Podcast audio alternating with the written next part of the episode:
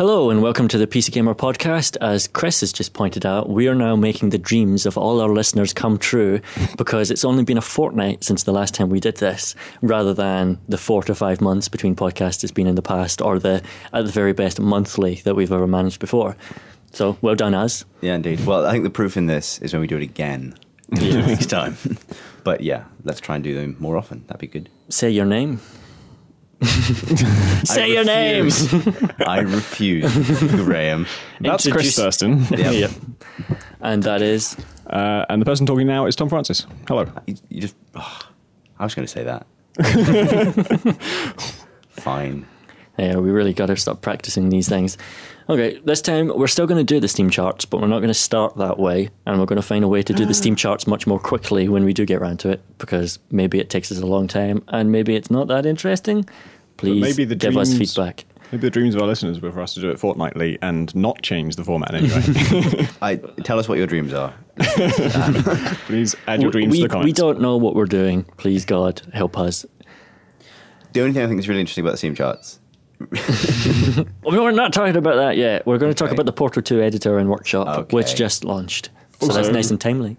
That's in the Steam chart. So. It is totally in the Steam chart. Shh. Spoilers.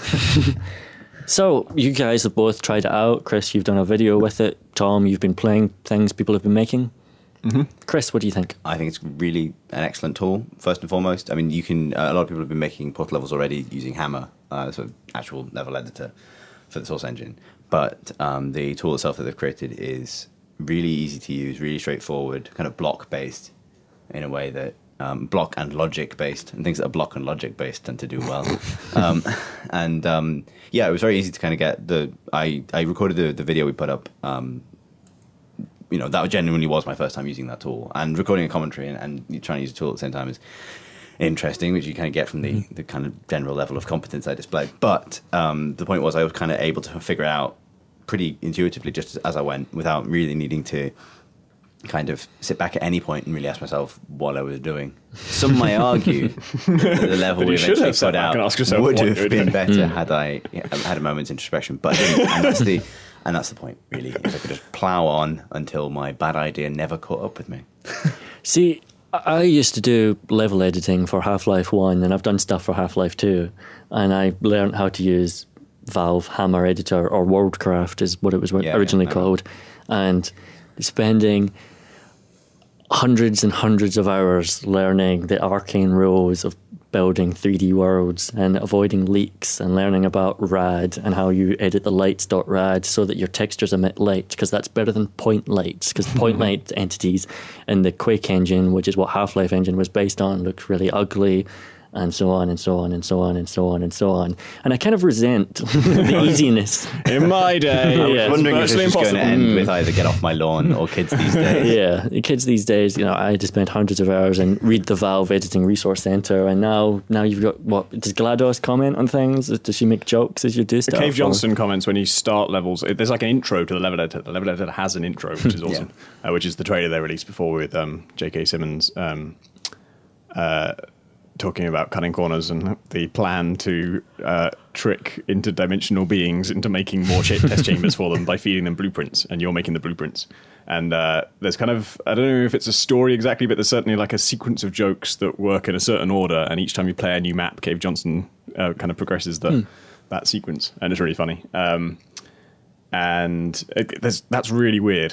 the, the, this is a unique combination of incredible professionalism and polish with the wilds of user-made content. In that, you know, the stuff you're playing was just knocked up by somebody um, in their bedroom um, without any of the Valve testing process and stuff. So the stuff you're playing is sometimes quite rough and ready. Even the good maps, you'll sometimes find a way to, you know, um, not glitch through, but just find, hey, I can put a portal there, and doesn't that let me skip these five puzzle elements you put in?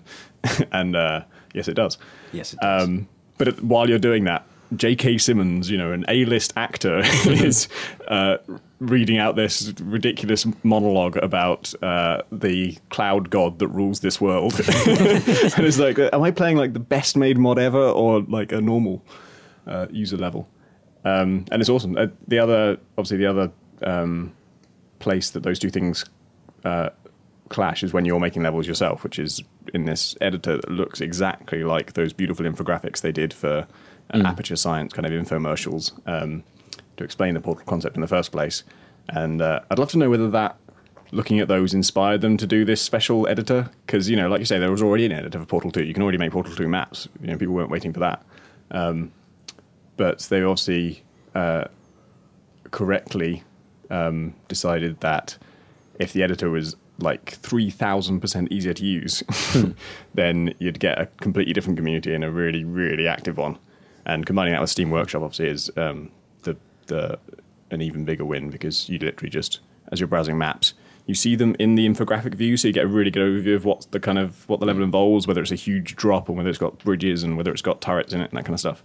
And then you just click a button to say subscribe, and it's in your game next time you play it. Yeah. And uh, it's a proper like everything that it does is by degrees. So you could already make Portal 2 maps, you could already share Portal 2 maps, you could already rate them on third party sites, you could already send them to your friends, you could already um, build a collection if you like on your blog. You could could have found seven different Portal maps and put them all in there.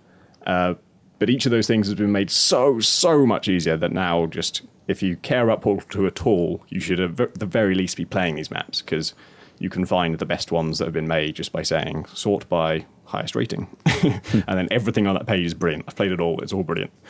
Um, and you can make one yourself because that editor is fucking incredible. It's just this, like, you see the room you're making from a it's almost like an isometric perspective only you can rotate it freely obviously. And any walls that are between you and the far wall vanish so that you can always you always get a cutaway. Um, and then to make to change it from the basic square room you start with you just draw on the walls basically. So you just if you want a corridor you draw like a four square um, shape on the wall and then just push it in so it's like you're kind of it's like the whole room is made of sliding blocks, and you can kind of just select some and push them away or pull them in to kind of make columns. And uh, just that is incredibly fun. like if that was a game, I would play that. Um, and it kind of is actually. Cube is a bit like that. Um, and yeah, they just made an editor that's so so polished and so beautiful and so kind of playful and fun that it's um, that creating something is as fun as playing a game. Does things like you can uh, once you've made your like the shapes of the rooms you want, you drag objects in like switches and boxes and paint and stuff, and all that's beautifully done. So if you want there to be a box, you place a box in the level, and if you're doing that in Hammer, then okay, you've made a box, and that's pre-made for you, and so that's quite easy. But then when you play the level, if the user destroys the box, they've got no box. so then you're like, okay, well, we need a box dispenser, so then we're going to get the box dispenser, and that's like a prefab that you've got to copy and paste from existing Portal maps. It's an incredibly complex object made up of all these different brushes that intersect. And in this, you just place a box, and when you place it, the dispenser automatically appears above it. And then you can right click on the dispenser and say, actually, I don't want a dispenser, or actually, I want you to only generate a box when you're activated. And Yeah. uh, that's all in just a really nice little menu. And then in, if you want it to be like connected to a switch, then you place a switch and just right click on either one of them and say connect to, and then click on the thing you want it connected to. And a line is actually drawn both in the editor and in the final map. There'll be a dotted line from one to the other. So Wow. not only do you understand what's connected, but also the player can see that, oh, that, that switch must be what act- activates that. So it does usability for you. Yeah. Although I think not being able to move those lines that connect things in the map is one of the few things I would wish they would do. Is Ah, being right, able to dictate the path of them yourself, because sometimes it'll put them in the weirdest places. Right. There's like no way you'd ever notice to look around that wall and up across the ceiling. When you make that connection, though, a little Yeah. love heart appears. Yeah. the best one is Yay, these you things are connected. block that something else is relying on. It gets really cross. like you get a little speech bubble full of like swearing shortcuts, and, like uh, as you, you've pissed off a door. My fucking geometry is missing. yeah, There's something really brilliant about the fact that they've got the community now working for Aperture Science des- designing. Yeah, like, the so metaphor works- is yeah. hard to miss, isn't it? works perfectly within the Portal 2 universe. It's brilliant. yeah. Also, kind of the yeah, occasionally Valve is aperture and aperture is Valve sort of joke they do. The combination of a huge audience, a really easy to use editor, and a really simple rating system, so that not only is it easy to rate things in the workshop, but actually when you play these maps, it asks you at the end of it, please rate it. Um, and J.K. Simmons himself tells you if you don't rate this, then we're all wasting our time. It's also just a thumbs up or a thumbs down as well. It's Yeah. not like yeah, you don't have sit there thinking is this four or five stars or anything, and then it generates that based on the amount of. so all that stuff combines to make this kind of stream of content that is beautifully self-organizing to give you this, you know, a, a series of just brilliant portal levels. The first one I played was I just tried playing the top-rated one, which was I think a map called Gate by a guy called Mevius, and uh, It was just superb. It was one of the best Portal puzzles I've ever played. Yeah, I played it. It took me about 15 minutes to solve, and it's quite a small room. Uh, the other thing that's nice about it is that because I don't know if this is a function of the editor or just the, the style that people have come up with themselves, but most puzzles are just one chamber. Like if you have a puzzle idea, you make that puzzle and then you release it. You don't make a huge map with 20 different mm. puzzles in it. And that works really well for a user made thing because you want to know that, okay, what I'm seeing here are all the elements of the puzzle and you know everything I need to solve it is here. I kind of wish because like Valve have experimented with level editing stuff before when they released Alien Swarm. There was a kind of level editor with that where you had like a top-down view and you just connected different parts of rooms and corridors and stuff like that, and then the AI director would flood that with enemies, and that was really easy to do. Or you could use Valve Hammer Editor to build your own room and then port that in and connect Right. it like a jigsaw. But it was still slightly fiddly to use, and then it obviously didn't have the kind of visual, the visual polish J.K. Simmons or the the Steam collection sharing easy stuff Yeah. that they've got now. And I kind of wish that it had because Alien Swarm was a cool but short-lived thing that kind of died, and no one seemed to make maps for it. Yeah, it was. Uh, we all really, really enjoyed it. We played it through, you know, a whole bunch of times. But after a while, playing the same levels wasn't that exciting, and new Yeah. levels would have helped it. I think. I think people's massive enthusiasm for Portal helps in this case. I Yeah, think Even definitely. if you release the best editor in the world, I think this stands up there with actually some of the best editors people have done for games. You still need that fact that it's Portal, Mm-hmm. and that helps. And, and both in the fact that the mechanics are, are pretty, so everyone It understands. It lends mechanics itself, and yeah, everyone, to this kind But of it editing. wouldn't. I mean, yeah. I mean, Portal is the levels themselves are kind of already block based, and you Yeah. know the whole concept of the aperture test chamber involves these big tiles and everything being very rigidly defined. But I still think there will be other source games where you can just carry this this editor across. Like, I don't want this to be the only time we get this really beautiful. Um, you know, removed perspective thing with this cutaway view and the simple drag and drop, you know, placement of objects and the way you connect things up. I'd love to be able to do that in a Half Life level. Yeah, that would be amazing. I th- like it. It obviously limits you in certain ways, and that works in the Portal universe that maybe wouldn't in Half Life. But I think there would still be enough that you could do that it would be worth it yeah. to have to have that as an option. I'm really interested to see what happens as it matures, particularly as the workshop matures, because I think unlike the Skyrim workshop and even unlike the TF2 uh, workshop, there's only one category of thing people are making. There is, you know, people are making Yeah. test chambers, and that is it. So there is no, um, in terms of like finding new stuff or new stuff to really stand out. I think it's been quite difficult for uh, any puzzle in the kind of sea of puzzles. And there's twelve thousand items on there already within like a day and a bit. Like to kind of you can't look at it at a glance and go, I can see why that's awesome straight away. Whereas with something like Skyrim, you can go, you've made tower defense, okay, like, and then you know, so you kind of it's like big things that are exciting to look at immediately, right to the top really, really quickly because you don't even have to download them to kind of get what Yeah. people have done. Yeah, There's something interesting going on with the ratings because if you the default page on the Portal 2 Skyrim Workshop is most popular uh, this week, I think, and it's all of the maps I already knew and had played from the most rated section, and that they're all part of a series and it's uh, well known. And then the top one was something that had no ratings and I'd never heard of and never appeared there again. It doesn't appear in the best rated stuff. And I wonder if there's some if they're just randomly kind of placing, you know, Yeah. the very latest map gets uh, some time in the top spot just to make sure everything gets some exposure. Okay, so yeah, I mean, I think they'd have to do something like that because within those systems and even the different ways of sorting it, there doesn't seem to be any way to stop the most popular maps remaining the most popular maps of a given day, week, or month forever. Yeah. Like until the the new people stop coming into the system and stop trying out all that stuff. Like those those like uh, twelve, I think, Mevius maps, which came from the beta directly, are going to sit there at the top forever because they were the best, earliest. Yeah. You know. It's the, the Reddit problem, really, isn't it? Hmm. And Reddit's got a good algorithm for solving it, but it needs a certain number of people to be looking at the new queue. To, Diablo three is coming out either tomorrow or is already out, depending on when we actually post this. We really need to Greetings, time traveler. yeah, we need to start coming up with a proper schedule We for that kind of past. stuff. But it's coming out one one minute past midnight on Tuesday morning, which is the fifteenth. I really like this because um, usually the things are released US time, and with Diablo, they're uh, Blizzard are very big on treating each region separately, and so it's coming out at midnight in every region for midnight relative to your time zone. Um, and I'm really looking forward to experiencing the pain Americans experience when a game is released in the middle of the night, and you really, really want to play it, and you won't be able to stop playing it. Um, yeah, I'm getting seriously excited about this now. Starting to get excited about it. I, I, I haven't played the beta. I've- I'm probably the only person in the office who hasn't actually played it at all ever. Yeah. Um, and I was a big Diablo 2 guy, but then I got over it and haven't really gone back. So for me, it's going to be kind of like see if I can manage to catch the wave of enthusiasm. That might be why the collector's edition is on my desk and no one else's desk. is I'm the one that can uh, Resist. resist opening it. It should, I should stress that even if It's we like did open ring. it, we wouldn't actually be able to play it at this point because the servers aren't up and running. But I know you want to play with the big skull. That's true. It does have a big skull inside. Plug the USB drive into it. You can play Diablo 2, it's on that USB drive. really? Yeah, the USB drive has both previous Diablos on it. Oh, that's cool. Yeah. How much is the collector's edition? Like 100 and something quid, I think. Fair enough.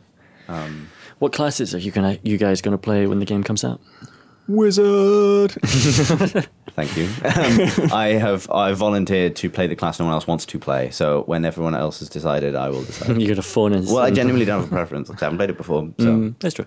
I um I really like the Witch Doctor, but uh, since I'm going to be reviewing it, I want to play the Wizard first because a that's going to be a much more popular choice, so it'll be more representative of what most people are going to experience, and b it's sort of it's the class where if it doesn't. If the game isn't fun with the wizard, you've really failed. Like, the game is bad if the game isn't rule, good with the wizard. Um, so I'm going to play that first, but Witch Doctor will be next. Um, and I think I might, because I'll probably be mainlining it with the Wizard, um, I might create a separate Witch Doctor that I'll play only with you guys. So if we group up, we can have a kind of balanced team. It's going to be really interesting to see how co-op works because when you and I played Graham, uh, when the beta first launched, obviously we were like diving straight in there, and we had all of PC Gamer Yeah. with us. And uh, the thing we found was that with more than two people, and even to some extent with two people, everything dies so fast that you have no idea whether you even contributed to a fight. It's just like, Yeah. storm of skills, everything's dead. Storm of skills, everything's dead. It's like, am I doing a good job here? Like, and so when you get access to a new skill, it's like, yay! Now I can also make everything die instantly. but then the beta did at that time also have a pretty serious difficulty problem in that it was just pathetically easy. It was just almost impossible to die. Even the final boss, I didn't get me to lower than half health, and there was no way to increase the difficulty. And they have at times got better with that. the beta changed loads throughout the course of it. Yeah. It's um, not currently running, and so the next time we'll get to play it is the final thing. Um, but yeah, there were times when they, they introduced new enemies or new mechanics and stuff, and suddenly the, it would just kick my ass. The first like mini boss I encountered would kill me three times in a row. and uh, the last time I played it, it had gone back to being fairly easy. So I'm still a little bit anxious about it. I think the real solution to that is to give people a difficulty slider that they can, if they want extra challenge, they can have it. Um, because the game already knows how to do that, because that's what it does when someone joins your game. It tries to ramp up the difficulty. Yeah, but they Um, seem intent on not providing difficulty levels for some reason, other Yeah. than the nightmare mode Yeah, or whatever it's called that unlocks when you complete it. I feel like they've fooled themselves into thinking they've got difficulty modes because when you complete the game, you unlock nightmare difficulty. But that's not that's not a difficulty mode. That's a thing you get after you complete the game. That's an extra, you know, Yeah. new game plus type thing. And uh, they could do a difficulty modes as well. I think the as well as the difficulty. Almost everything about the game has changed radically on an almost weekly basis during the beta. They've like the loot system completely changed. They changed what the stats are for characters during the beta. They're just like, oh, well, now one of these stats doesn't make any sense, or strength shouldn't determine your damage, or you know, dexterity should do something different, and they just changed all of it, which meant every item they'd ever put in the game and balanced was useless, and they had to redo all of the loot.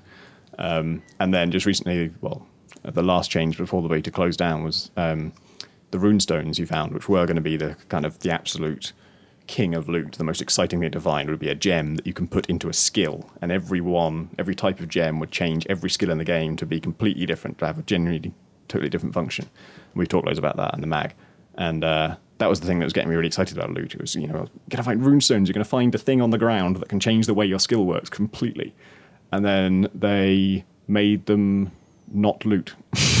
so now you just automatically unlock them at certain levels as you level up. They're they're not physical objects at all. It's just at level seven you will get the blue runestone for your lightning spell, and that will let you do chain lightning. And It doesn't sound that exciting, does it? no, it's. I mean, it, that's it for loot now. I'm not excited about anything I can find on the ground because all the other stuff, all the weapons and the armor and stuff, just seemed like, you know, okay, this one's incrementally better, that one's incrementally better. It's such a weird thing because Diablo, that's what it's famous for, Yeah. is collecting loot. That's Yeah. the entire genre. and they've, it's almost like they've intentionally dismantled it. like they've they've changed the way they changed the kind of bonuses that you find on items, and that's one of the things that's killing it for me. Is that I don't when I find an item, it's just plus ten to this stat, and I don't know what that stat does because I don't even have to deal with that as a player anymore because you don't you don't put points in your attributes. Um, And if you're going to do like a min max type hardcore build where you're trying to, you've just figured out that dexterity is really good for a demon hunter and you're going to max out your dexterity, then for you, yes, finding a plus three dexterity gloves is better than plus two dexterity gloves, and you can get excited about that, I guess. But in general, the stats I'm finding aren't that cool. Then runestones are no longer in it as loot, so hmm. you'll never find any of those, so that's completely removed from the loot system and there's a real money auction house. So even if you do find a really rare and cool item, it's not going to be nearly as good as something you can buy for 70 pence on the auction house for real money. So it's just a question of can you can you really live with yourself spending real money on in-game items? If you can, all stuff you find is junk. Which is bizarre. I'm still really excited about the game, but I'm not at all excited about the loot stuff. And loot was, as you say, one of the things that was really, really exciting about Diablo 1 and 2. This contrasts with Torchlight 2, Yeah. which you've just been playing recently because they've launched like a server stress test or something. Yeah, it's a beta as far as I can tell. I don't know uh, why they're not calling it that, but um, yeah, just got playing it last night, and uh, What's the best thing you've found so far? Brilliant! it was really, really good. I didn't know if it would be. I, I knew how excited I was about Diablo three, and I knew Torchlight two would be good because Torchlight one was good, but I didn't really know how good it would be, and it's fucking awesome. uh, best thing I found is probably. Oh, I'm really in love with this. Um, oh, actually, no. The thing I just found uh, last no this morning. I played at six a.m. this morning before I came into work.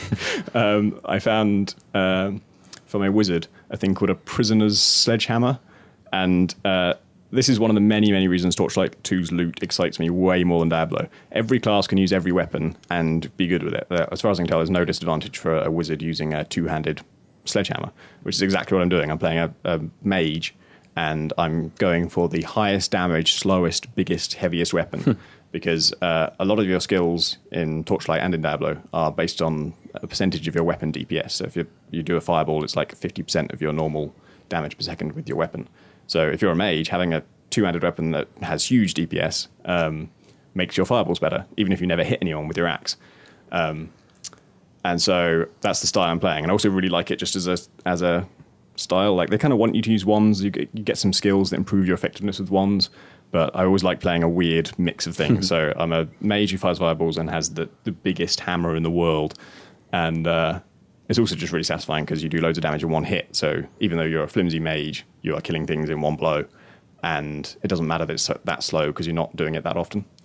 Um, and yeah, the, the prisoner sledgehammer I, f- I found uh, is just a grindstone, you know, that you'd use for sharpening metal, just a grindstone on a stick. a massive disc of rock that I just bash people with. And it's absolutely huge. And uh, yeah, in a in half an hour, I'm probably going to find a crossbow that will be awesome, and I'll use that. Or I'll find you can just like have a ship's cannon. That's one of the weapon types. You can just pick up a ship's cannon and fire that. And uh, that kind of like freedom and inclusiveness means that the loot is never boring. I'm always finding something like, oh wow, I can use the, these. I can use two fist blades, even though I'm a mage, and uh, it will be useful for my character and completely different to what I was just playing, and really cool.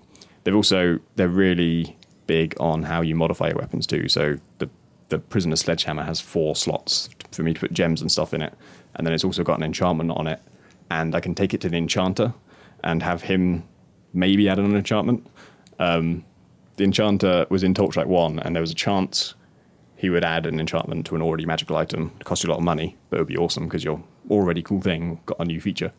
Um, or he might fuck it up and destroy it. might just wipe all the enchantments on your item. So, like your favorite favorite thing in the world uh, might just be destroyed and turned into like a normal mundane hammer. And uh, this led to the informal moniker, the shitty wizard, on the Idle Thumbs podcast, uh, which has been broadly adopted since. In Torchlight 2, I think he's a less shitty wizard. I don't think he can destroy your item because I took one. I found an enchanter just out in the wilds. There wasn't one in town. Um, I found this little imp who could enchant stuff for me, and it just said there's a chance he will add an enchantment. And I paid him four thousand gold, and he did add an enchantment. But it didn't ever say you might lose your enchantments. Hmm. And I figure if you could, they would have to tell you Yeah. that. like pleasant surprise wizard. Maybe he's the even shittier imp, and he does remove your enchantments. He just doesn't warn you he's going to do it. So do you end up because of the loot? Do you end up more excited for Torchlight Two than Diablo Three? I think I'm still a bit more excited for Diablo 3 because the skills are so satisfying to use. Like everything is just so beautifully depicted and uh, feels so kind of crisp and powerful. The wizard's electrocute skill, like just a short arc of lightning that jumps between a few different people and uh, fries them in this really really satisfying way. It's so so good. And uh, Diablo three is much much more about experimenting. So Torchlight two is very traditional. It's much like Diablo two, where you level up, you get skill point, you put that in a skill, and then you've got that skill, and you you can't take it out again. Um, in Torchlight 2, there's there's a thing where you can respec before level 10, but I think after that you just can't, or there's probably um, an, a difficult way to do it or an expensive way to do it. So it's much more the traditional model where you level up, you make decisions, and those decisions stick with your character. Diablo 3 is just at this level you've got all these skills, and you can put like at a certain level you've got three slots, and then five levels later you've got four slots. However many slots you have, you can put any skills in those slots and customize a build completely. So every time you get a new skill or a new slot, you're trying out new builds and messing around with that stuff, and that works really well. There's a plenty of good arguments for preferring the persistence method and you know having important decisions in RPGs, but the experimenting thing is new and awesome. I was just thinking, is the, the thrill of finding a really good item on the floor in Diablo 3 now more about a bit like finding 70p down the back of the couch? I don't find that to be a very big thrill. I, well, I mean, you know, horses for courses, but I mean, it's more about maybe maybe the presence of the, I, you know, we don't know yet, I guess, what the presence of the auction house will be, or what the impact it will have. But Yeah, it was never in the beta, the real money auction house, but you can kind of, as Tom does, predict what, what the result is going to be of the real money auction house. Yeah, definitely in terms of I found loot. Oh, it's rubbish because I could just buy something better. But the kind of the other side of that is I found something really good. Should I sell this? And then sort of shipping it off. my concern, my concern is that I will never find anything that's worth more than a pound because there's so many people playing this and so many people want to make money out of it. So the market will just be flooded with awesome stuff. Yeah, and then the, the cost just crashes completely. Yeah. And so I kind of feel like even if I did find something amazing and I could sell it and it was better than other stuff on the auction house or most other stuff in the auction house, it would just be that all that stuff's being sell, sold for 40 pence and I could make 50 pence. That's what I mean. In which case, it's not actually worth it to me to sell that item.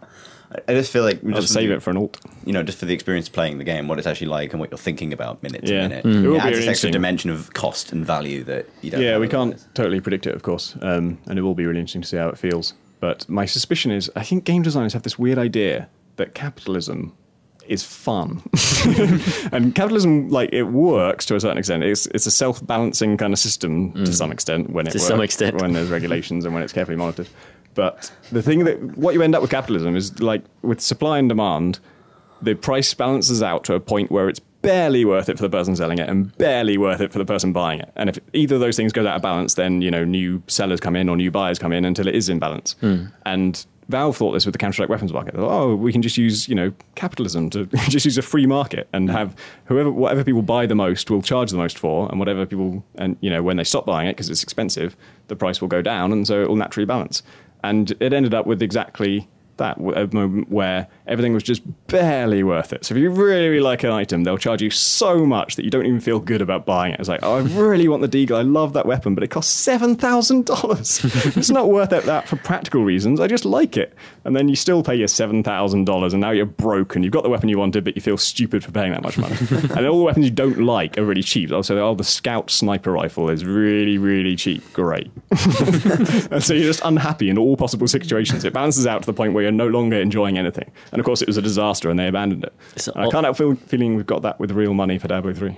It's almost as if people are unsatisfied in our capitalist society. Yeah, it's almost as if like capitalism doesn't create a paradise where everyone's happy. It creates a middle ground where everyone's angry.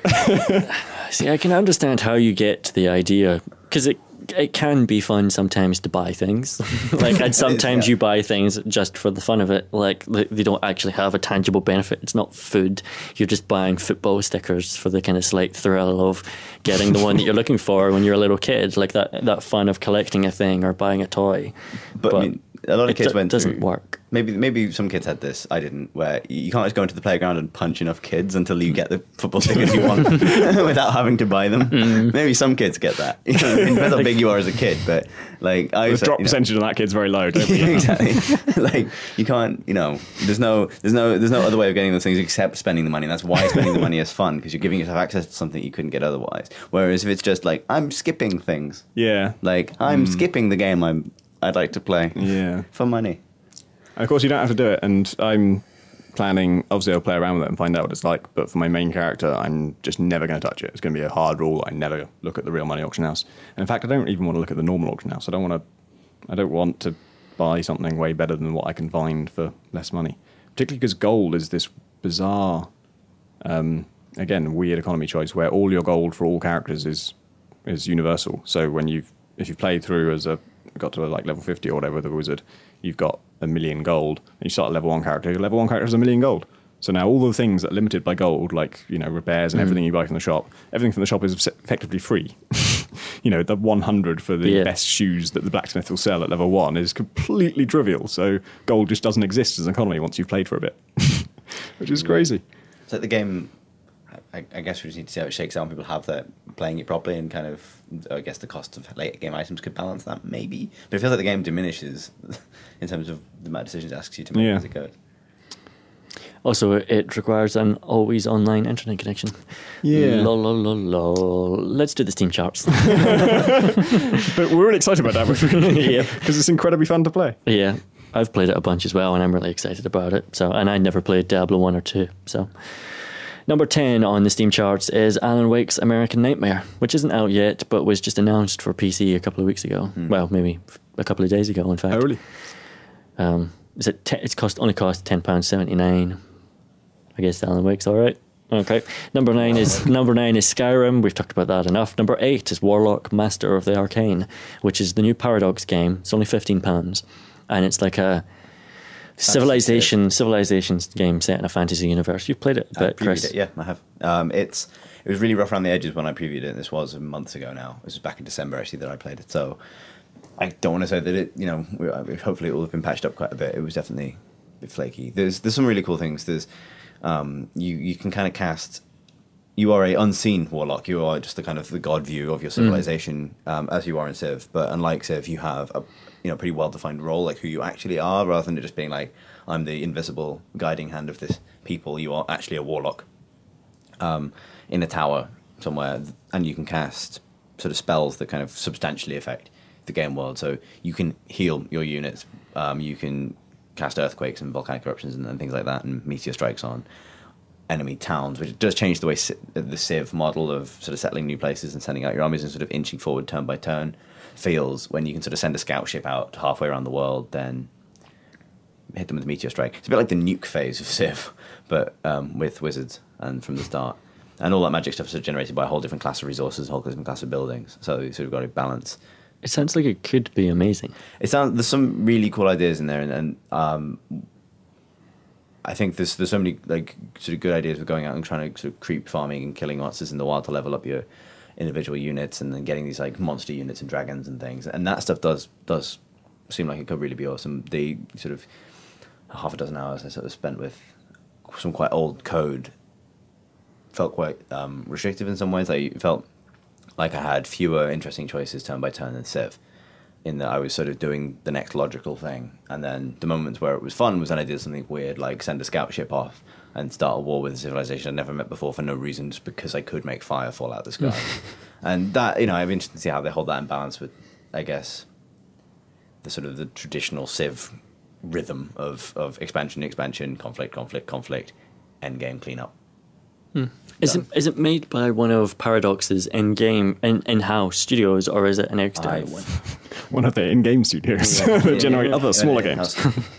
I actually don't know. I it, I did know, but it's it's slipped my mind right now. Unfortunately, But, um, Because the thing I wonder about mostly is how buggy it is, and there's and there's and there's been a real problem for around three years now with pretty much every Paradox game which isn't made by an internal studio coming out and being super super buggy.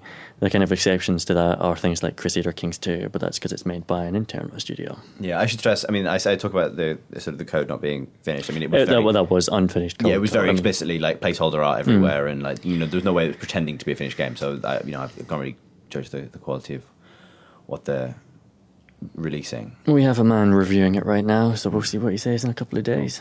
Number seven is the Super Ed Software Pack, which includes everything, including Rage, for just thirty-eight pounds. Yeah, I think that's on sale at the moment. which is pretty good given that That'll be. Sorry, go ahead. that well, that would be Doom, Doom Two, Quake. Quake No, 2. I was going to say that because Wolfenstein is 20 years old. Yes, hmm. yes, it is, and they The also day. did they make a free browser-based version of Wolfenstein?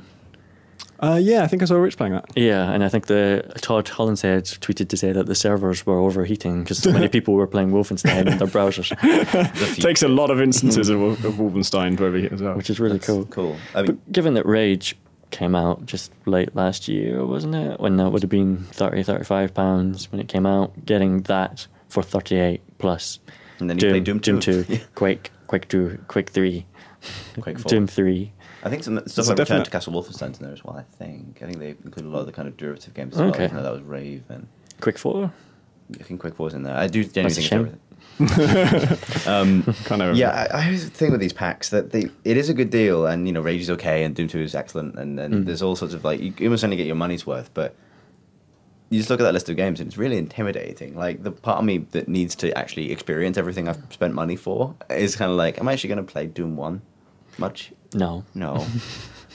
so even for thirty five quid, it seems like a, a bit Yeah. like there's too much stuff in that in that box of fun things. Too much stuff, not buying. Yep. Move on. Number six on, is. Arma 2 Combined Operations, which I assume is Because if they combining Operation Arrowhead and the private military company pack. I think so. And I imagine is in the list at number six because of DayZ, Indeed, I think that's it, and that's really interesting that a mod can just. which we should talk about what that is. We should, yeah. DayZ is a zombie themed open world mod for Arma where your character is persistent across servers. So your guy, I assume, levels up or eats food and survives and then disconnects, reconnects the to fact the that I'm eating server. food is carried across the server. Yeah, and you reconnect to the other server and you can continue playing. And so what you end up with is a world in which survivors are grouping together and looked into little gangs and holding up inside cities to fight off the zombie zombie hordes. And I think Rich said that the average lifespan of a player is four hours and twenty six minutes. That's how long anyone survives before zombies destroy them. That is really, really cool, and I have no idea why no one has just made that game before. It sounds brilliant. It is the dream zombie game. Mm. It's the you don't the, you know the dream of zombie game is you're not shooting zombies all the time. When you're shooting zombies, it's horrifying and, and a big problem, and, and you Mm. want to kind of it's the moments between that when you're just surviving. That Yeah. it's the really interesting thing that no one ever does. So I, I can't wait to play it. Um, and I think it's great that it's pushed Arma into the Steam top ten, a Yeah. mod by itself. Like Yeah. talk about someone should probably hire those guys and get them to make that game. Yeah. yeah. There's been quite a few zombie mods for for Arma, and I think maybe we played one of them before in the office. Because the, the great thing about Arma is that you get a level editor where you can set up your starting conditions, so you can do things like have you start on one side of the world, have a bunch of zombies in a city, have a kind of a helicopter in one place with no fuel in it, and then have like a petrol station with some fuel in it on the other side, and give your characters an objective to get to the other side of the city, say, and then just play that, and, and you work out how you're going to do it, whether you're going to go get the fuel and try and get to the helicopter, and you get halfway there, and your jeep runs out of fuel, and you break down in the middle of nowhere in the in the in the dark at night with three bullets, with groaning in the distance. That kind of thing's brilliant. So if it's anything like that, but just with more people, that would be amazing. Yeah. Number five is Sniper Elite V2, which I think we talked about last week, Yeah. um, which isn't particularly great. It's um, done very well though. Uh, it's shot to the top of the UK charts. And So did um, How much is it? Sniper. It's how much is it? It's thirty pounds, full priced game. And, um, Sniper Ghost Warrior did really well as well, but it didn't review well because it wasn't very good. But everyone wants to be a sniper. True. It's like, it's the dream. it's the dream to shoot people from far away. stand very far away from a battle yes, and be the coolest guy. he doesn't answer to nobody. to be the coolest, coldest guy that nobody liked in the real wars because they were creepy. Number four is the Portal bundle, which is obviously going to be because of the Yeah. the Oh, thing, heavily the thing that happened. Yeah, it's only six six pounds and eleven pence, and that's for Portal One and Portal Two, which is ridiculous. Portal Two came out like a year and a half ago now. Year and a bit, Year and a bit. Okay, and you can get that and its even better predecessor for just over six pounds. and an infinite amount of levels. This is. Uh, I'm not even going to go there. Number. it's too good. We're not going to talk about Yeah. it. Move on. So PC Gamer magazine is six pounds. This Well, don't this-. Yeah, it's that's this is what I'm saying. Number three is Alan Wake, which I guess again is going to tie in with American Nightmare. I think it's having half been price at announced. the moment as well. Yeah, it's eleven pounds fifty, which is a good deal. Modern Warfare Three Collection One is, is, is Liverpool is- nil. Ah, it's it's a map pack for Modern Warfare Modern Warfare Three, and it costs eleven pounds forty nine, which is twice as much as Portal One and Two cost combined. More importantly, And twice as the- much as PC Game, and the same as Alan Wake costs. See, you, when you look at yeah, as you say, when you look at that. PC Gamer is something that you should definitely buy. We'll tell you not to than buy that. And uh, Portal Two is at number one for five pounds and nine pence. You should probably just buy the collection, even I- if I- you don't need Portal One. I imagine you get the Portal One as a gift copy that you can give to exactly. give That's with the collection, not with the start Portal Two Yeah. standalone. Yeah. So just paying the extra quid and Definitely. give it to a friend. Make a friend. Portal 2, um, obviously, it's amazing for the um, incredible free levels that are now coming out for it from now until the end of time. and it's amazing for the editor, which you should use even if you're not into level editing because it's a totally different thing and Yeah. really fun to play with. And it's amazing for its co-op, which is, I think, Yeah. way, way better than single player and as good as anything in Portal 1. and it's a good game anyway, to be honest, in the Yeah. grand scheme of things. It's interesting that you know we did this two weeks ago, and more than half the list has changed since then. Yeah. Way more, yeah. I Is think- it is it possible that all these games are just selling in the double digits and no one actually buys games on Steam? Yeah, that's possible. Yeah, that, that's that explains possible. all the evidence we've seen. Here's a Valve's this, this is why just Valve have no money all the time. They're, they're so struggling. Uh, okay, let's talk about what we've been playing at the moment. Chris, you've been playing some interesting things, although perhaps not good things. I- You know, you're referring to the secret world, Graham. I am. Um, I think we have some Twitter questions about this, so consider this an answer to that as well. I haven't played, you know, massive disclaimer, I'm only a few hours in, um, some delays and things getting into the game. It's, I, I want to like that setting. I do like that setting, and I, I want the game that supports that setting to Then be you're getting so everything you want. And it's weird, I've got this deja vu for like, I, you know, I grew up with Star Wars. I love Star Wars. Making another Star Wars MMO, I could love again. Let's do that. oh, oh, yeah, it's good. Um, fine, you know, but it's an MMO. And then it's like, I love open fantasy, and I, I want someone to make the Neverwhere MMO, or you know, a MMO where I can play as pretend John Constantine and walk around being a grumpy blue collar wizard. Like, I, I want that game really, really badly. Um, but it's an MMO. Um, and the more I play it, the more I come to terms with that. And, and, I love games you have to come to and terms the more- with. it's, more you it's play it, again. more- it's like more- oh, Stockholm syndrome. The more you play it, the more you lower your expectations. So you can be with So it. that it just but about really passes want them. to. Because the, there's the, yeah, there's that thing of like I, you know, I like Ragnar Tornquist. I, I want to play his games, and I think there's some cool ideas in it.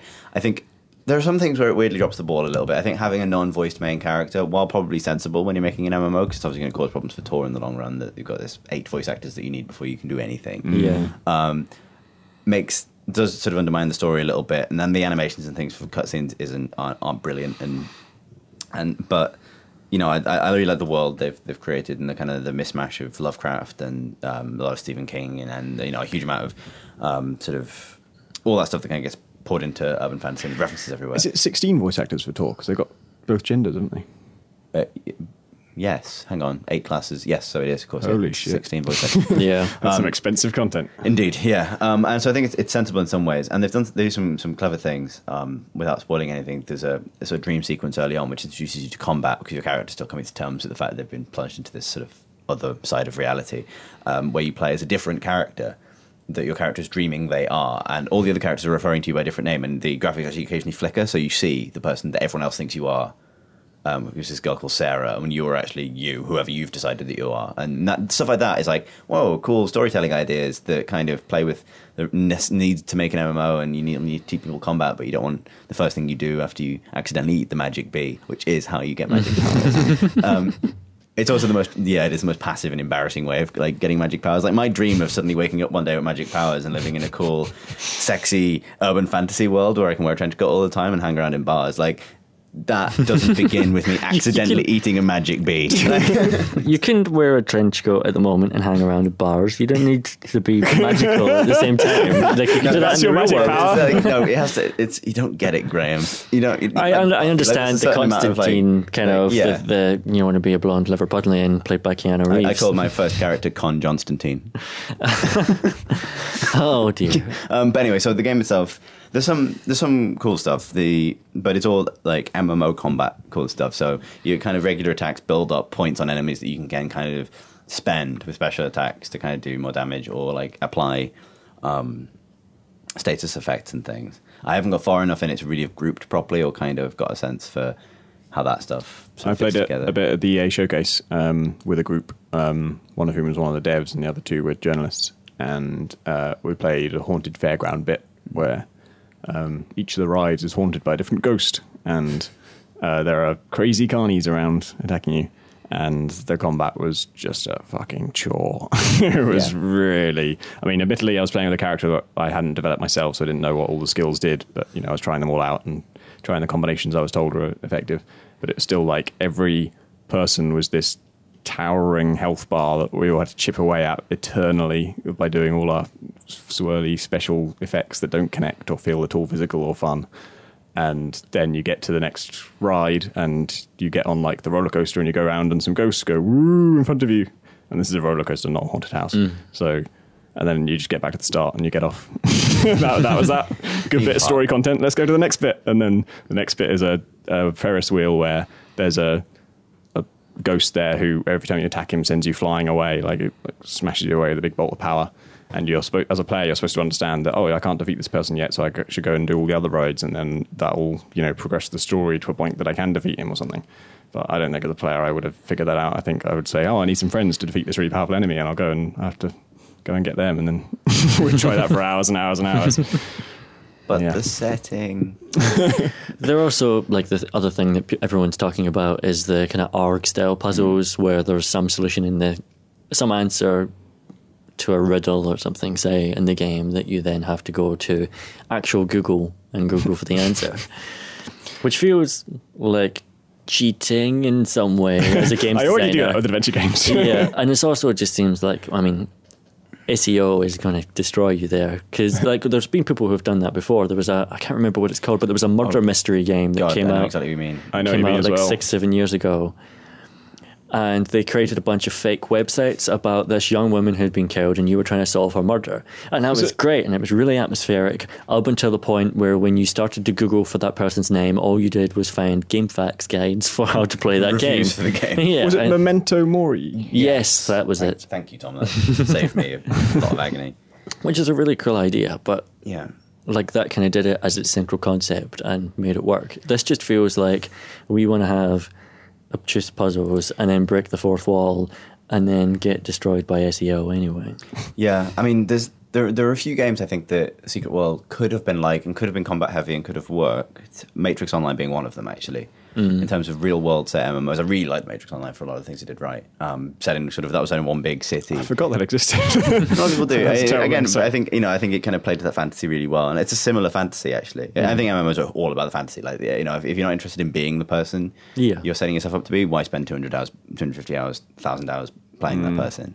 Um, and where you know, and you know, it takes something like Guild Wars where I don't really want to be any of those people, but the mechanics are cool to kind of like shake me out of. I just want to be a Star Wars man, or I just want to be John Constantine. And Matrix had that as well, but it was set in one city, and it was much kind of more social focused, and there was sort of other stuff going on, and NPCs and civilians and things. Whereas there kind of is that in Secret World, but it's much more kind of like little hub connects off to different missions you're doing, and that sort of doesn't feel right for what's should be the urban fantasy thing where eighty percent of what you encounter is completely mundane, and the, there's a 20, sort of special twenty percent, which is exactly what they're setting up, and doesn't isn't what it feels like. Like all the trailers they did, the cool CGI trailers they did, were just someone getting a milkshake out of the fridge and then being attacked by a hell demon in a hmm. completely ordinary environment. Whereas when you've got literally a theme park haunted by ghosts. you, that's a Left 4 Dead map at that point. There's no Yeah. like you know th- that, that sort hmm. of again, I, I don't know how do you make that work as an MMO. How do you make the sitting in a bar waiting for a crow monster from the another dimension to burst through the window?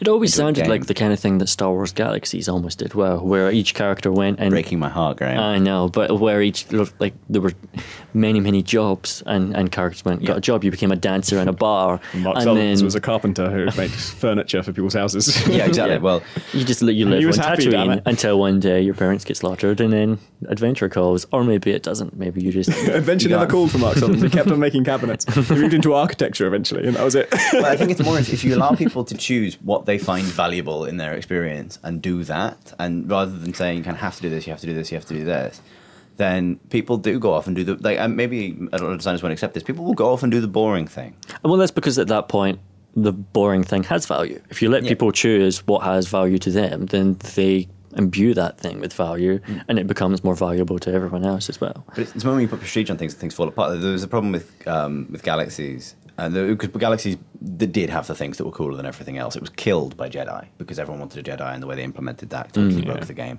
Um, before that, there was bounty hunters, which were the hardest profession to get. And they were the only hard, the only profession that had they had they had more prereqs than anything else to get bounty hunter, and it led to people doing the most absurd things. Like one of the things you needed to master was scouting, like to be like a master wilderness explorer a scout before you're allowed to be a bounty hunter, which makes sense from a fictional point of view. But one of the things you did to get scouting XP was go camping. The more XP, the more people would sit around your camp the campfire. shit out of this you. Ah, planet. yeah. So you get people like paying people to sit with them at campfire, and you know, and you can see the dream, the little dream of the game design. There is that players will encounter one another in the wilderness, and sitting at a camp is a way of like healing wounds in your stats and things like mm. that. So, and they'll they'll forge a lifelong friendship in the game through this simple encounter. And so, why not give him some XP for doing that as well? Because you want to encourage that stuff. What that actually encourages is gaming the living Jesus out of Yeah. to the point where the entire thing becomes ridiculous. And you know, and, and the secret world also takes that because okay, well, if you can't do those systems, people will game them. So why don't we just make a game where people do everyone does the same thing? like, mm. yeah, I don't know Th- what. that's why Wurm Online is incredible because it doesn't give you XP for teaming up with other people, hmm. but you need to eat to survive, and it's really hard to get food and cook food and get enough nu- nutrition, Yeah. and so and so you end up forming little communities. Like the PC Gamer Village was, everyone helped each other build a house and build build paths and. Keep, you know, make sure that if you cut down a tree, you were also planting trees, and then they self-organized so that it was like a little group of people. In fact, it was Jaz McDougall who used to work on PCGamer.com, started a kind of forestry commission, and what his job was was that he would gather up seeds and he would go plant new trees.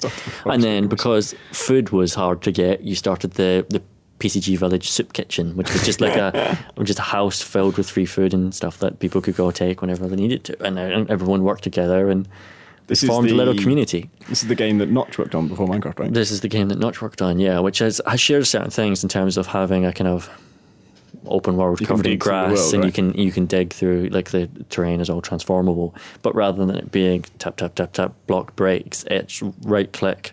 Dig, shovel, and just context sensitive menus on the right click button for absolutely everything. And having to do that 20 times to make the ground go down about six inches. and that's what I mean when it's incredibly tedious things, but they gain value because you're doing it in a world and in a fantasy that you buy into. I think people have an almost infinite capacity to arrange boring individual things in a way that creates meaning and value.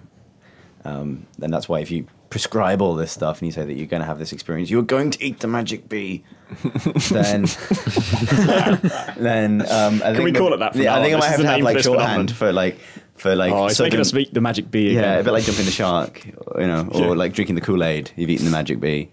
um, you know, like what they're saying about um, the World of Darkness MMO that uh, CCP are making. Hmm. There's a very few details that I've leaked out about that. Is now the thing that's filling that need for me to wear a trench coat and sit in a bar in an MMO. It is exactly that kind of game With as that well. I mean, hope- that's the that's it has to be. I mean, that's the whole point of World of Darkness. Yeah.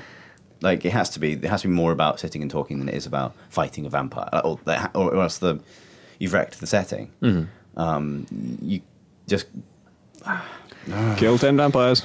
yeah. Bring me ten vampire fangs. From the things that have leaked out about that, Sounds or the really things they've talked about, yeah, it does sound promising in terms of being set inside a single city.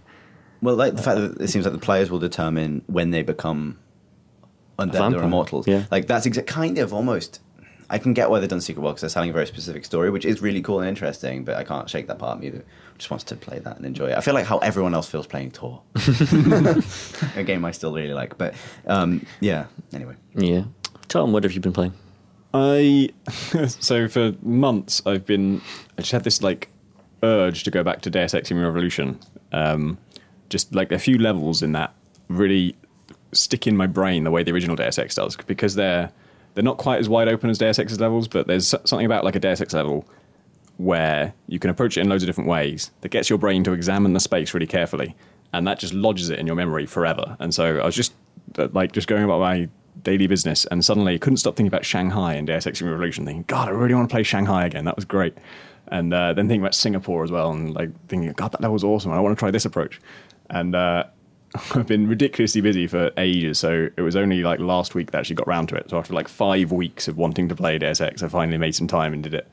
And uh, God, it's good. it's really, really fucking good. I'm almost starting to regret saying that Skyrim was my game of the year last year because it's just like it's not obviously it's not as big as Skyrim and there's loads.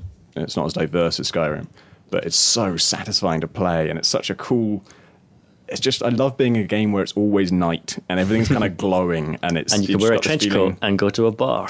and it's it, it's just the feeling of like being in a space and uh, being a badass secret agent. Like you're talking about, you know, characters you want to be in games. I really want to be Adam Jensen, just you know, a lone uh, secret agent who can do whatever the fuck he likes and uh, is you know, has incredible stealth capabilities and can kill anybody in one punch. it's just so Yeah. so much fun. I prefer aggressive fantasy. But mine's a ridiculous teenage power fantasy. Actually, so is Chris. Yes, true. But uh, yeah, I'm uh, I'm doing a stealth, non-lethal approach with uh, lots of hacking, which is like I've never actually tried before. I've always been like kind of non-lethal at first, and then kind of just thinking, "Fuck it, I'm going to kill all these assholes." Um, and this time I'm being really rigorous about it, which is something I often hate doing in other games. Like I'm often often find people are more stealthy than I am because they are religious about it, and if they get caught and they have to restart a level, they'll do it like 19 times to do this perfect run through, and I get really frustrated doing that. But in Deus Ex, I'm I'm really enjoying it because there's uh, you've just got that cover system is so perfect for stealth, the way you can hug cover in third person and just look over the cover and know where everyone is. And it's still really difficult. Like that first level is, I'm still amazed they made it that hard because there are like three different rooms where there's like just five enemies in a wide open area and you've got to get across. And they're really hard to take on in like normal fights. Um, and if you want to do a stealth approach, it's just absolutely tough as nails.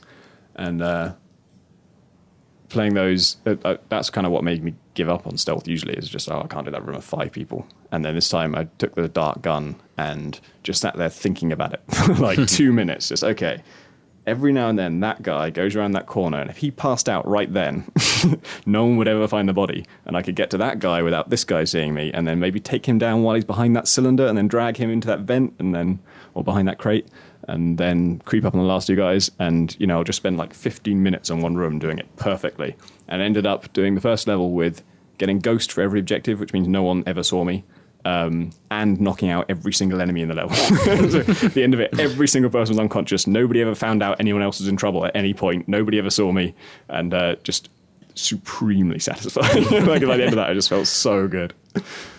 It's just like I played Deus Ex Human Revolution twice when we had the preview build, which was like the first 10 hours of the game. So basically everything that happens in Detroit. Up to the first boss, isn't it? Yeah. You actually do go back to Detroit after that, but I guess you don't know that. no, I didn't know that. and that's um, and the first time I played it through, I did a, a kind of no kill, no violence playthrough, and that was really satisfying. But I can't bring myself to do that a second time. but that feels like who I am now in this universe, and that's So why I haven't gone back to the game because I, I don't want to play through the first ten hours for a third time and do it that way I've already done it, which is so difficult and time consuming. But to do it any other way doesn't feel like me. it feels feels wrong and somehow because the second time I played it through, I did uh, I did the opposite. I did the genocide playthrough, where I killed every single person you encounter in Detroit, including every single civilian on the streets and stuff like that, and all the homeless people and just everyone, just for fun. even I and all the police that. officers. I've killed everyone on the first level, but not the actual hub because the hub's quite big. Clearing out the police station is the hardest because they've all got oh guns. god, the police station. they've all got guns, and I don't know if they respawn for a certain amount of time or something like that, or if there's just a lot of them. There's a lot of them. Yeah. I, I did something with Human Revolution that I always tend to do in these games, which is take a kind of middle ground approach where you kill the people who are really trying to kill you, but you don't kill anyone. You kill. You don't kill anyone you don't have to, but don't really like. Don't, be a dick about it. Mm. Like you know. if you've got just cause, then you you shoot them. Yeah, well, or if you know, I mean, and that's actually, I think, one of the things when I played it, I didn't really notice that the boss fights were as sort of egregious as they actually are, because I think my philosophy of the game was simply, this guy's trying to kill me. He's got a minigun for an arm. Yeah, fine. I'm going to throw barrels at him. Like, it, never sort of occurred to me that I wouldn't be trying to kill that guy. Um, until afterwards, I thought about it. I was like, actually, there was no way for me to do it any other way than the way it had happened to. For me, actually, uh, the thing that pissed me off, I was playing a lethal playthrough when I first fought that boss. Uh, you know, I was happily killing people, didn't care about that. But what pissed me off is that I killed him in a cutscene. So, like, I wasn't Yeah, even consulted about this decision. Yeah. I was still going to kill him, but you I already shot him 400 times by the time you then shot him. But, Yeah. um, yeah. Those are, the boss fights are terrible, um, or they are worthless, is what I'll say, and uh, worse than worthless in some in some senses. But if you like, if you don't want to spend hours bashing your head against them, you don't have to. You can just turn the, the difficulty down to easy, and they are easy. I just threw three grenades at this guy and he died. He literally never fired a shot. It was over in ten seconds, and I'll do that for all the other bosses. I think there's a problem generally with having a cutscene that immediately follows a boss fight that shows you how the boss fight actually ended. Yeah. like th- that. I remember the, hate that the boss fight in, in Human Revolution towards the end that I beat by. I just threw a mine at a wall, I think, and I hit with one of these canned animations the boss does, where he kind of scales the walls in the arena. Like you'll know the boss I'm referring to. He, Yeah. you know, kind of little maze thing. He just he, hop, he hops over the partitions between you, and so he just hopped a partition directly into a mine, and then he just flashed to a cutscene where I was punching him through a wall. I was like, I'm not going to touch that wall. There's a mine on it. One Like- my pet hates is in uh, a cutscene. They want you to like fire at an enemy or something, and you're always using this like standard pistol. That in like in Mass Effect, I don't have that pistol. I didn't Yeah, take a pistol. I don't gun. have any pistols. Where did that come from? What are you doing? My uh, Old Republic character can't use blaster pistols, but I have what I refer to as my cutscene gun because it cuts direct in and he's pointing a pistol at someone. Like, I don't think- have that. I think Kyle fine. Katarn in all the um, Jedi Knight cutscenes would always use the basic blaster pistol and Yeah. uh, things because that was like FMV, so there was no way they could put a new weapon in your hand. I can't understand what they do it for animation purposes. Uh, Mass Effect 3 is much better at that, actually, in that it, um, Mass Effect, Mass, the entire series has a problem with it putting the Avenger assault rifle in Shepard's hands, regardless of whether or not Shepard even uses assault rifles. Yeah. It's always that assault rifle. Mass Effect 3 does it sometimes and not other times, and I wonder if it was some like different teams in Bioware, like because my Shepard uses a sniper rifle and he would always have a sniper rifle out for some missions, and then on others it would be Yeah. like the, the Avenger again. There I it think goes. it, the last time it pissed me off was when um, a space shuttle is getting away from you, and in a cutscene, Shepard draws a pistol and fires at it, and I have like a rocket launcher as my special weapon. I'm like, Excuse me, using a weapon I don't have and is totally inappropriate. Yeah, always bring a pistol in RPGs because they'll probably use it in the cutscene. Batman Arkham Asylum was really bad for the boss fight cutscene thing, where you'd like fight. I can't remember if it was like Bane or Killer Croc or something like that. You'd fight him, kick his ass, appear to have killed him, but clearly you know he's going to get up. But Batman doesn't bother to check, and then in the cutscene that runs after that. Batman is surprised because he's not Yeah. actually dead. Beats up Batman for a little bit, and then Batman uses the Batman Batmobile, I think, yeah, to run him over. Kind of awesome, but yeah. So it just really annoyed me. Like, so I didn't get the joy of killing this character Yeah. because it happened in a cutscene, and I acted like a complete moron by not going over and checking it. In that whole series, Arkham City especially, Batman does some weird things in cutscenes, like weird, very un-Batmanly things. That I can't spoil, especially in Arkham City. But it's like, Bat- Batman, stop it! He's like cross at Batman, which is a weird place. I to be. watched um, all of the Uncharted games as movies recently. Someone's done this, um, where they just piece it together from l- l- like gameplay, but also um, movies. Uh, you know the cutscenes, and they'll skip chunks of the combat and stuff. And even watching as a non-player, I was getting pissed off by bits where Nathan, uh, like the player, obviously has to like do this chase sequence perfectly, and then in the cutscene the person gets away, or the player has to retrieve this map artifact, and in the cutscene someone comes and takes from, from him at gunpoint. And at every point it was avoidable. At every point, if you were in control at that point, you just oh punch that guy, or just don't give it to him, or just you know do this other thing. And every time, everything the player has worked towards is taken away from him by a cutscene, and not even just the like you know the hand of the designer taking it out of um, stealing the thing that you worked to achieve. But the character you play does it. The character you play is being an idiot, and he's like losing the thing that you gain. So now you hate this guy that you have to play. it's just like absolutely appalling design. I don't know how it's still happening. Why are people doing this and It's- thinking, it's oh yeah, that's fine. We can just cut to you know this will be our narrative. This will be our engaging thing where the person you're supposed to be playing is a complete asshole, ruins everything, and now you hate him.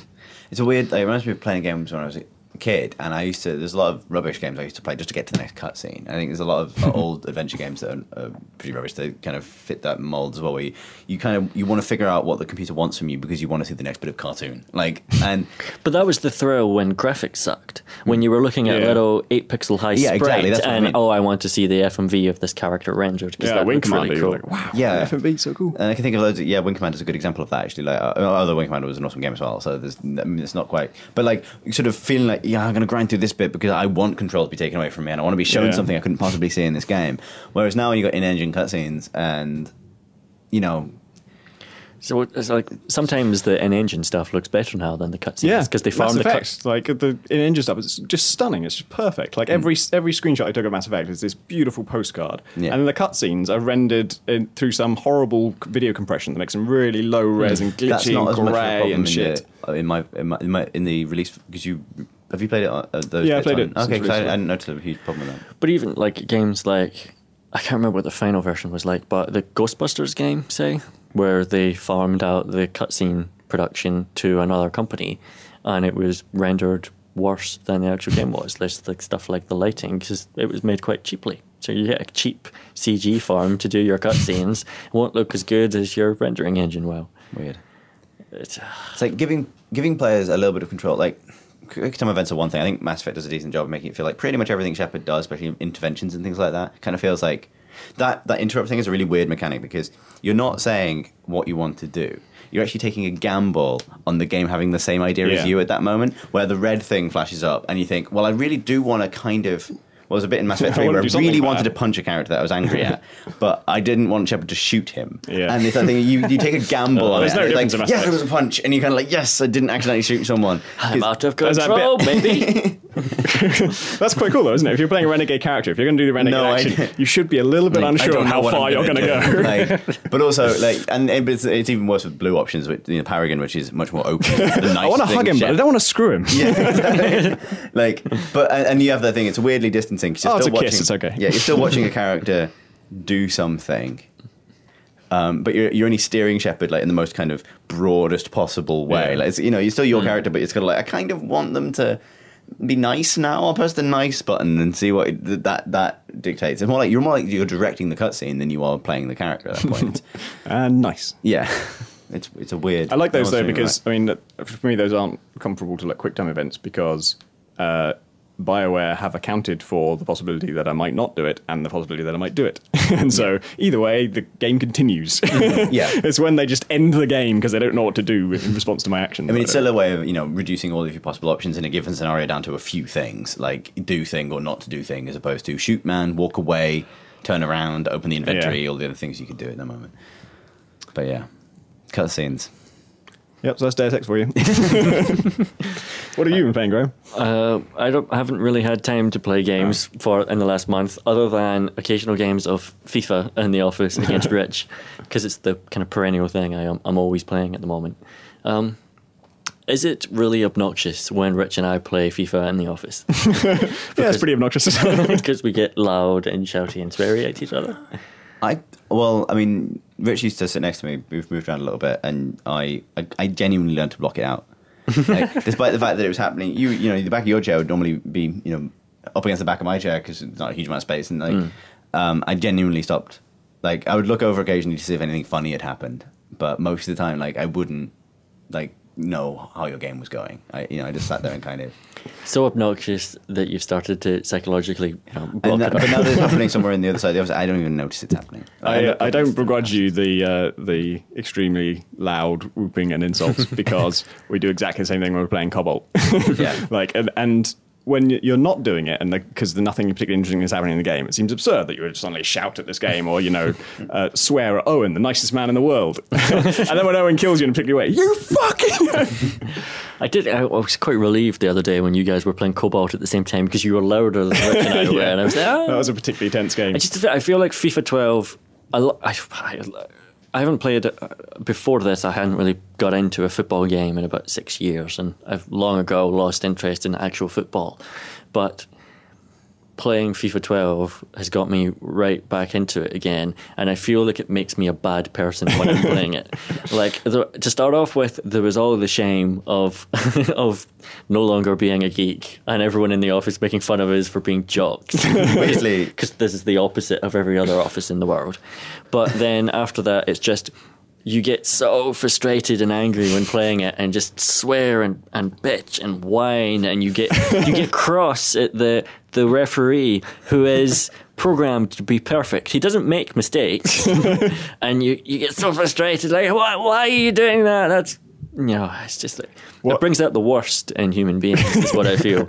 I don't uh, think any less of you for the uh, shouting during game, but there's a special period after you and Rich finish playing where you will try and each try and rationalise your performance. so Rich will be like, "Well, I won three games, okay, but I was going to win the next seven games." You're like, I remember when I joined PC Gamer, one of the and you know the first few evenings I was there after work, people were playing games after work. You actually apologised to me. you were like, "I'm sorry, it's not normally like this. I'm not a jock. We're not jocks. It's okay." and it was, You were new. Like up until that You point, we'd been playing seemed worried. nothing but Supreme Commander This is- One for like a year and a half, and then it was like oh, we now swore we're a lot playing- doing that, to be fair. But now we play football. This is coming after This doesn't a- have any econ- economy management in it. For many years, um, it was Xbox World next to us in the office playing Pez. Was it Pez? Yeah, it was Pez at that time, Um, and then um, FIFA after that. Making pretty much exactly the same noises that we now make. Um, They were they were louder and worse. oh, maybe. But uh, yeah, we were always like playing our really intelligent, uh, you know, emergent, advanced games, and thinking, "Oh, a little console rabble shouting at their football game. See, like But now, the thing is, like they used to get angry at the ref and they would shout "Peno, Peno, Peno" because they wanted a penalty, and like They're and, like and, infants. Like, yeah, no.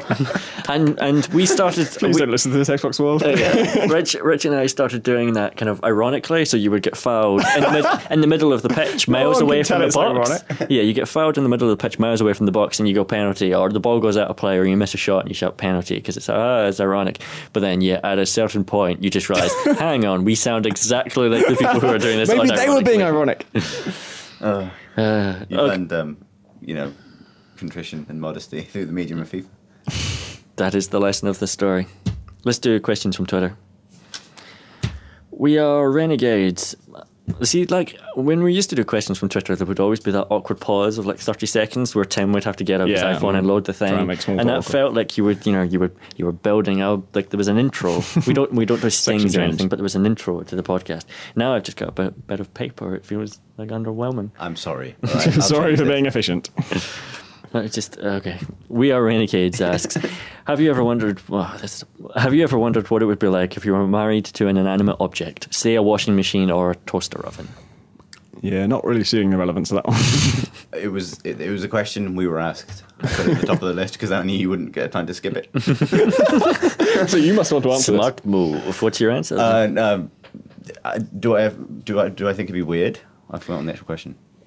Have you ever wondered what it would be like if you were married to an Oh, no. inanimate object? The answer, the, the simple answer is no. Um, Say a washing machine or a toaster oven? Nope, Not that. I mean, None it them. depends on you know really how you define marriage. Like, to, if I was gonna have to like leave all my money to my toaster when I died, like that'd be that'd be weird. I I don't, I don't think toasters can receive money. I mean, Can Or put money indeed in be a married. money in the top. That's a, Adam Dawes asks, if you had to live the rest of your life as a game NPC, which would you choose and why? um, Wirt, the peg leg boy from Diablo 1. Because he always fascinated me somehow. He's this little guy who sits under a tree across a river, miles away from all the rest of the other townsfolk. And you go near him and he says, Psst, over here. And then he'll offer you just one item, and it'll be completely randomized, and it'll always be overpriced. And he won't tell you what it is unless you pay him. So you have to pay him like 50 gold to, f- just to find out what he has. And most of the time it's shit, and he's charging a ridiculous price for it as well as the gold you've already paid him to find it out, so you hate him. But then every now and then it's something incredible. I think they just took off the level cap or something. You could just find like the best axe in the game from that guy. And it would still be really, really expensive, but if he had it, you're like, oh shit, I've got to get that. And I always wondered, how does he get that stuff? Where is he getting his merchandise? And does he not know what's good and what's bad, or is he like playing some kind of metagame? That guy has an interesting life. So, what is it about him that makes you want to be him? I as just think there are secrets out? there that I'd like to find out. and being him. I don't really want to lose my leg, and he does, of course, eventually die. In that you find his leg Everyone in Diablo 2. Oh, okay. I want to be. I can't remember his name now, but I want to be Adam Jensen's boss in Deus Ex David Human Revolution. Sarif. Yeah, I haven't played past the first ten hours, so he may turn out to a die, I b be horribly evil, and certainly the first ten hours imply that he's probably evil. But I just really like his office. He's got like He's got the coolest office. in the world. It just really kind of futuristic, but sort of retro and noir. And I can I want to just hang out in that room and drink whiskey and be rich and powerful. and have no idea what might befall me later on in life. Ghosts and proxy soldiers. yeah. Oh, I would not say that line if that were me. Generally don't know because it's that tough thing between picking a character that you like. Mm. You know, I'll be Garrus from Mass Effect or whatever because I, I want to hang around and just be the cool, the one everyone likes in that series. Um, versus actually picking like an NPC, like just at, at regular. I'd quite like to be maybe like an abilities trainer in an MMO. Like you basically hold everyone to ransom. Like you are, you are actually like incapable unless you pay me this money so I can tell you how, what the things you know how to do. That's really weird. I'd also quite like to be one of the characters in Grim Fandango, just because that's a cool world to hang around in. It would be fun to live in that world. yeah. But there you go. Bugulez asks, "Are you looking forward to 0x10c? This is Minecraft. That's uh, uh, Notch's next game. It's a space game where it's like Firefly, the game. You're not a ship in space; you're the man on the ship in space. So you've got different consoles and stuff that can catch fire, and every so there and you multiple can- things that catch yeah, fire, really. You can put, Any, anything. you can put out. You, you have to run out and put out the fires, or your ship will. and it sounds like it's um it's kind of lo-fi sci-fi in that like you've only got a certain amount of power and if you want to power up your cloak drive you might have to turn off the lights because you just have that little energy to spare This is this is like the the kind of I really hate lore and backstory and stuff like that, but for this game, it's actually pretty cool. And Yeah. it's like it's very short which is good Yeah, space travel. The space race didn't end, and so more and more spaceships got launched, and one was put into like a deep freeze, but there was a rounding error or something like that. yeah in the, in the 70s and the the way that the value for how long they should be frozen was stored was the but the digit was stored incorrectly so that it ended up being many many hmm. orders of magnitude larger than it should have been Yeah, so they were they were kept in frozen for billions or trillions of years, and now they've woken up again, and the universe is on the verge of dying because it's so old. But they've still got really old computer technology. yeah it's like from the 70s wasn't it Yeah, so the so Notch has written his own fake operating system, uh, which he's released the spec for, and people are now emulating and writing programs for. And those are the machines that will power your ship, and you'll be able to program them and do stuff with them in the game. Sounds really cool. I'm really I- looking forward to it. I think the name is the stupidest th- stupidest thing in the world. Yeah, I agree on the name. Um, I'm also looking forward to it. I wish that he had. And the plot is is great, and that little like that gives you a sense of what it's going to be like, and that's really cool. But um, the first thing he did was to make the, the program a virtual computer, like a virtual piece of hardware, and then program the like invent the language that you would write programs on it in. uh, Without any of the rest of the game being, you know, made, without any sense of like what you'd be doing and what, like what you'd even need the commu- computer for, and why you'd want to make programs on it, and you know what the context of that would be. And I think uh, it would have been wiser to start with some of the broader gameplay elements and get it work, get the like the basic systems in place, so that uh, you know what the concerns for surviving are, and you know what you're trying to do, and what the the limits on your abilities are, and that kind of thing. And that's the stuff that I still I really want to hear what that is going to be before I get excited about it. Because right now, I mean, the programming thing doesn't interest me at all. I'm never going to do that. Um, and I'm sure people will make amazing things in it. I'm sure someone will make Minecraft on that Yeah. on that Spectrum type computer. Um, but that doesn't particularly excite me either. Uh, and I like space, and I really like I, I like the lo-fi vibe as well. But I want to know what am I doing? How do Yeah. I do it? It's interesting. It seems really setting up for, uh, you know, I think the, the thing that Minecraft has, where pretty much all the coolest, most advanced things you're never going to do. Like they're always been done by someone else, and you know, you, it makes for brilliant YouTube videos and, and brilliant stories and things. But the experience of a few is kind of the most runaway thing about those games. Whereas the Yeah, I mean the weird thing about this is in Minecraft, the advanced stuff people are doing with Redstone is you know making a giant display where every pixel is a block, and so there's vast kind of spectacular wonders they're creating, and that is something I would like Yeah. to be doing, and I feel a bit inadequate about my tiny house. But in this, if someone makes an incredible program on the little spectrum in the corner of the, their spaceship, I still feel pretty good about my spaceship. like I can still Yeah. fly around the galaxy. That's the cool. yeah, thing. I'm very excited about Flying Around the Galaxy. Richard asks, do you think more games would benefit from release when done like Guild Wars 2 rather than crunch time rushes for deadlines? I think games would benefit from being only released when they're finished.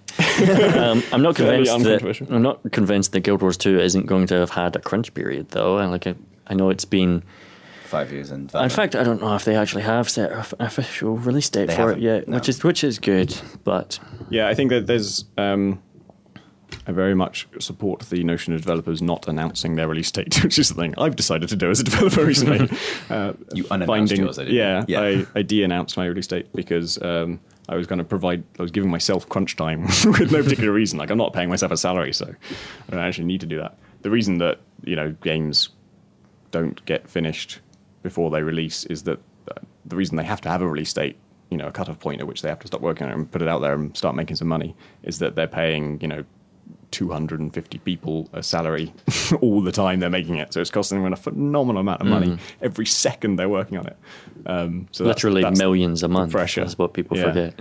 Um, so that's kind of we can't really have a system where every game can take as long as it likes before it makes money because the only people who can do that are people who've already had a million, um, you know, multi-million dollar success Yeah. to fund it. and you don't really want to live in that world. You want to live in a world where you know people who haven't done anything before can make something new and exciting and cool.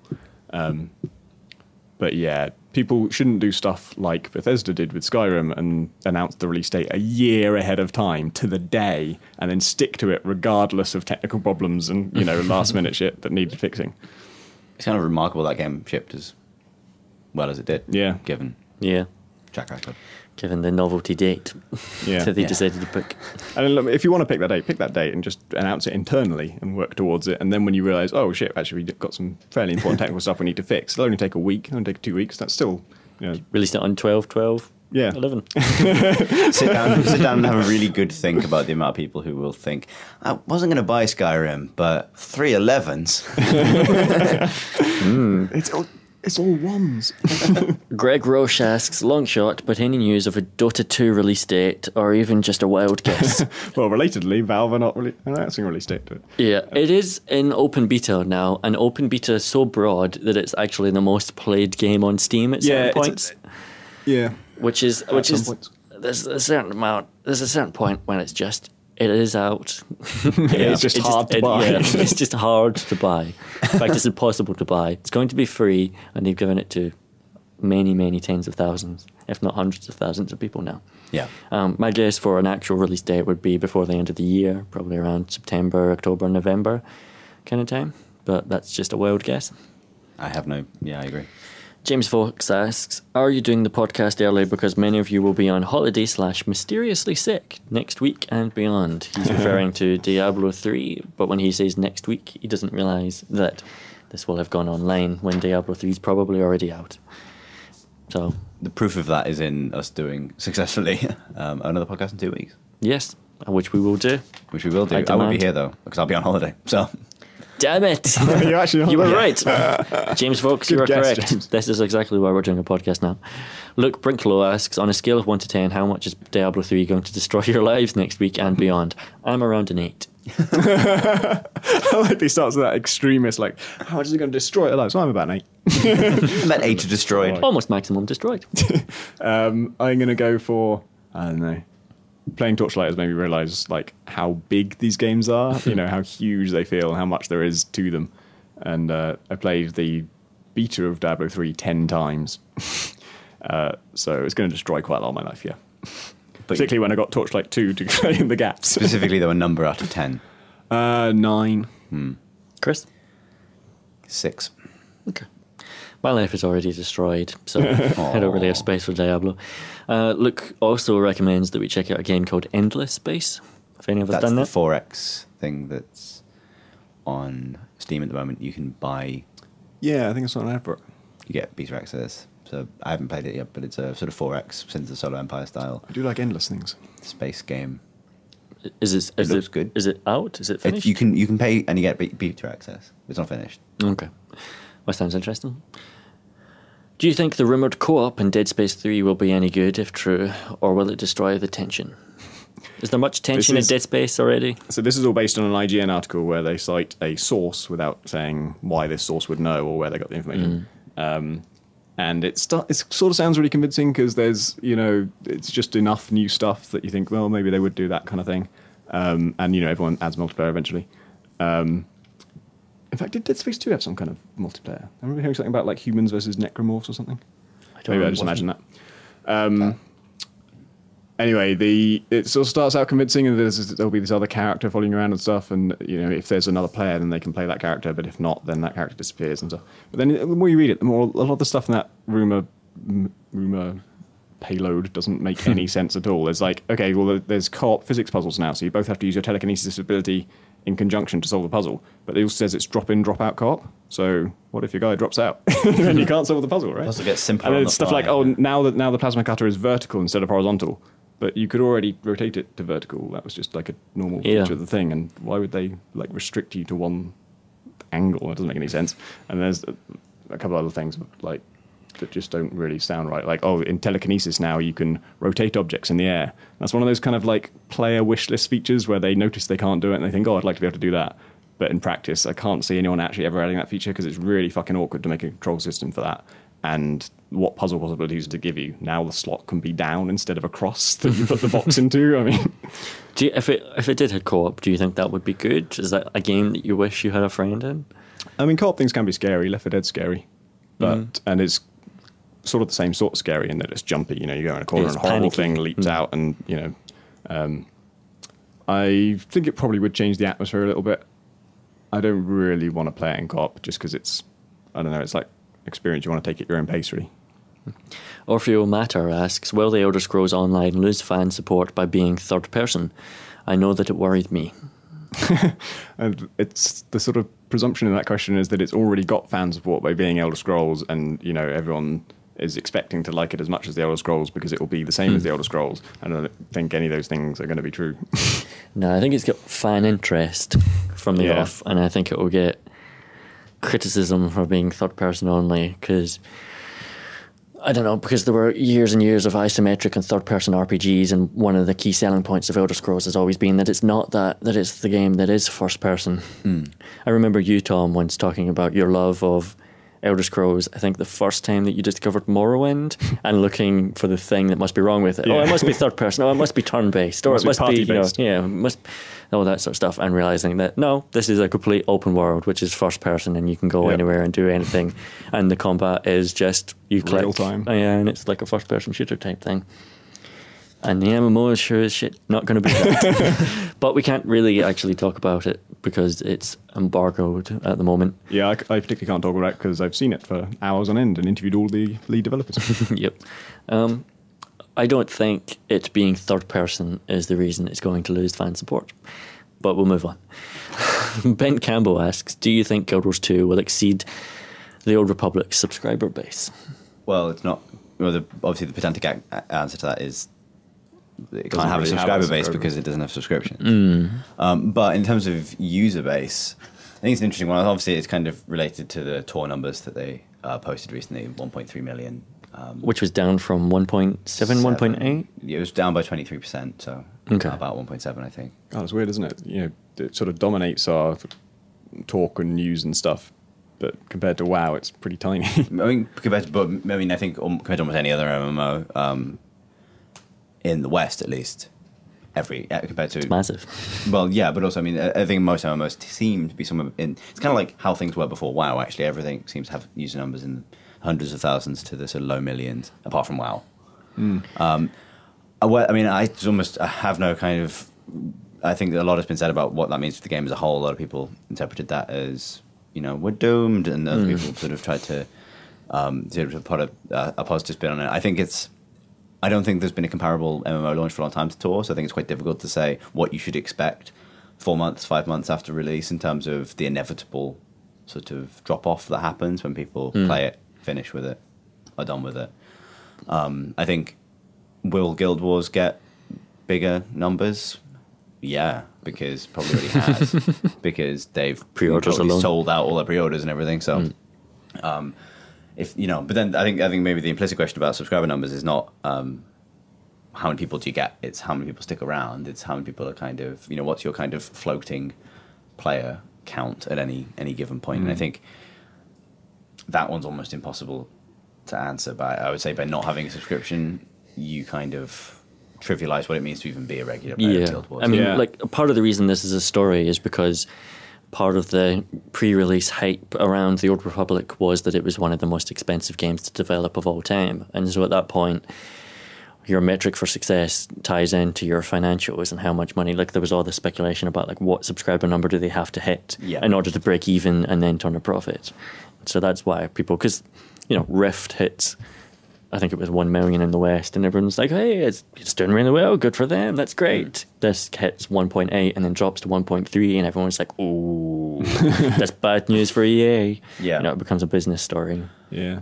I mean, it, they've never really answered that question, and and you know, obviously, all of these games are expensive to make. MMOs are expensive to mm. make, and I think the story of the genre and the reason that the things we were talking about earlier, the really big experimental MMOs have gone away, is as the fidelity increases and the, the what you want to do increases, the cost of making you know another Galaxies or another Ultima Online or something is just massive, and it just it's not worth it. And you know, and to be honest, on subscription fees in general, they are a relic of that time where you what you were paying for was the constant upkeep of this game that no one really knew how to mm. run properly because it was this total thing that was going to emerge and change in lots of different directions, and you needed to pay just to keep the thing managed. Whereas now the end goal is just make as much money as you can off something that needs, needs as little maintenance as possible.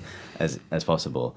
So, with regards to like, you know, Guild Wars weirdly is sort of uh, feels like it'll need quite a lot of sort of constant curating in terms of like constantly feeding new stuff into that event system, uh, which is what they've said they'll do. But that is exactly what's going to keep people. So if there's going to be any reason that I think it would have bigger numbers than Tor, and maybe even bigger numbers, or even WoW competitive numbers, or you know LOL competitive numbers, you know on the ridiculous far end, it would be because it's not possible to finish it in the same way it's possible to finish. Feel like you finished Tor, mm-hmm. even if there's two thousand hours worth of Bioware game in Tor, someone's probably going to finish that. Someone probably already has. That's a worrying and saddening thought. Is it though? Isn't it not a testament to the human spirit? Oh, there's an amazing stat recently, wasn't there, that the uh, total number of hours players have spent on. Any of this sounding familiar? I think it's World of Warcraft. Total No, I of didn't player see hours that. spent on World of Warcraft so far. Actually, it might have been Call of Duty, which would be even worse. I think it was Call of Duty. Um, is the amount of years since humans learned to walk. yeah, it's like the, all- all of human history. Oh god. Yeah, Yeah, the Yeah. thing is that there's probably lots of things that you could work out that statistic for, and it would be Yeah. appalling. It's probably not. like the amount of times humans have spent no. walking since humans learned to walk, older than the Earth. You know, what I mean, Well, that's okay. We're making use of our new ability. You've got to stretch it out. I feel like this is kind of a downer way to end the podcast, Yeah. but there's no more questions. Plus, like, games are brilliant. Games are Diablo brilliant. 3, Torchlight yeah, 2. Diablo woo! 3 and Torchlight 2 are really exciting, Portal and they're out and Infinite- soon. an infinite portal. Infinite Portal. As many portals as you can cast. Okay, let's leave it at that then. Portal.